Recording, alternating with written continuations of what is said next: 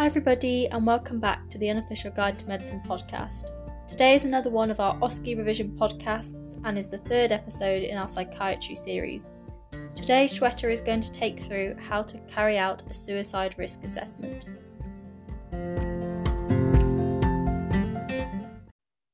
Hi, everyone, and welcome back to another episode of the Unofficial Guide to Medicine Revision podcast series. My name is Shweta. I'm a fourth year medical student at the University of Nottingham, and today we're tackling one of the more daunting psychiatric history stations the suicide risk assessment. Suicide risk assessments can be tricky, especially when you throw in unconscious biases that you, as a student, may not even know that you had.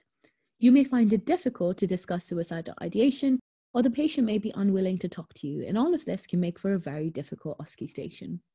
Ultimately, it comes down to semantics and empathy, and of course, the structure of a suicide risk assessment is a little different to your typical history, so let's stop there. After you've covered the basics, introductions, confirming the patient's identity, and obtaining consent, it might be helpful to think of the remainder of your chat chronologically. This would mean asking questions about e- events leading up to the attempt, the attempt itself, and the time following the attempt up until your consultation. In terms of the events before the attempted suicide, you want to make sure you find out why they did so, was it an acute reaction to a particular stressor, or had they had symptoms for a longer period of time?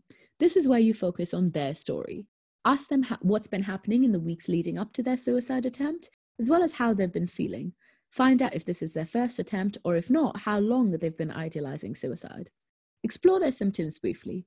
This is also a good place to screen for mania or psychosis, which can also precipitate suicidal attempts. For example, you could ask the patient if they've heard voices telling them to act on their suicidal intentions. You also want to screen for any risk of violence towards others. Then move on to the attempt itself. Here, focus on planning, the presence or absence of suicide notes or a will, as well as attempts, if any, to avoid detection. Ask them what method they used to attempt suicide and why, as well as if they were under the influence of drugs or alcohol at the time.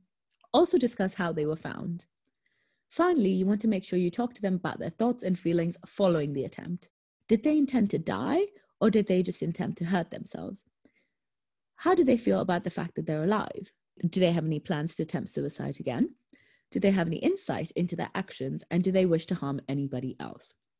Once you've covered the suicide attempt itself, you want to think about potential risk factors in your individual patient.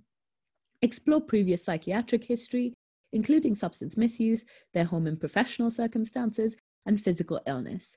Remember that males, lower socioeconomic groups, retirement, unemployment, divorce, social isolation, physical illness, and ages over 40 and under 19 are risk factors for completed suicide.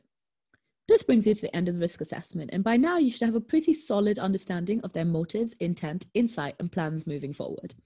This should together help you categorize them as low, medium, or high risk.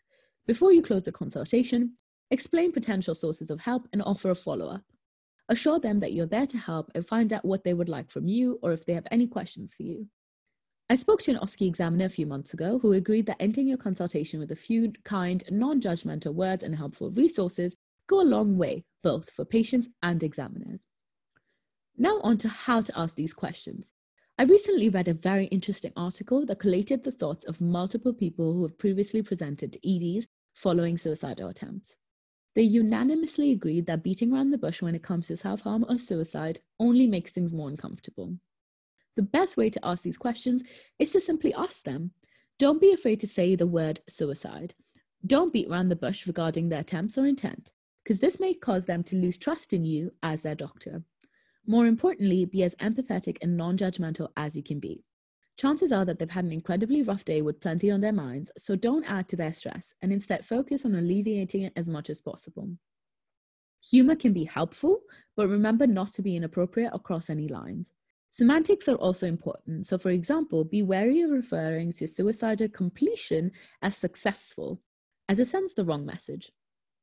That's all from me today, and I hope I've made the thought of a suicide risk assessment OSCE station just a little bit less scary.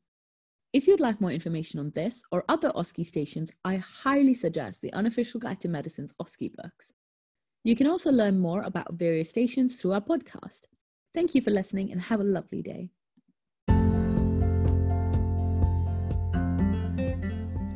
Thank you, everybody, for listening.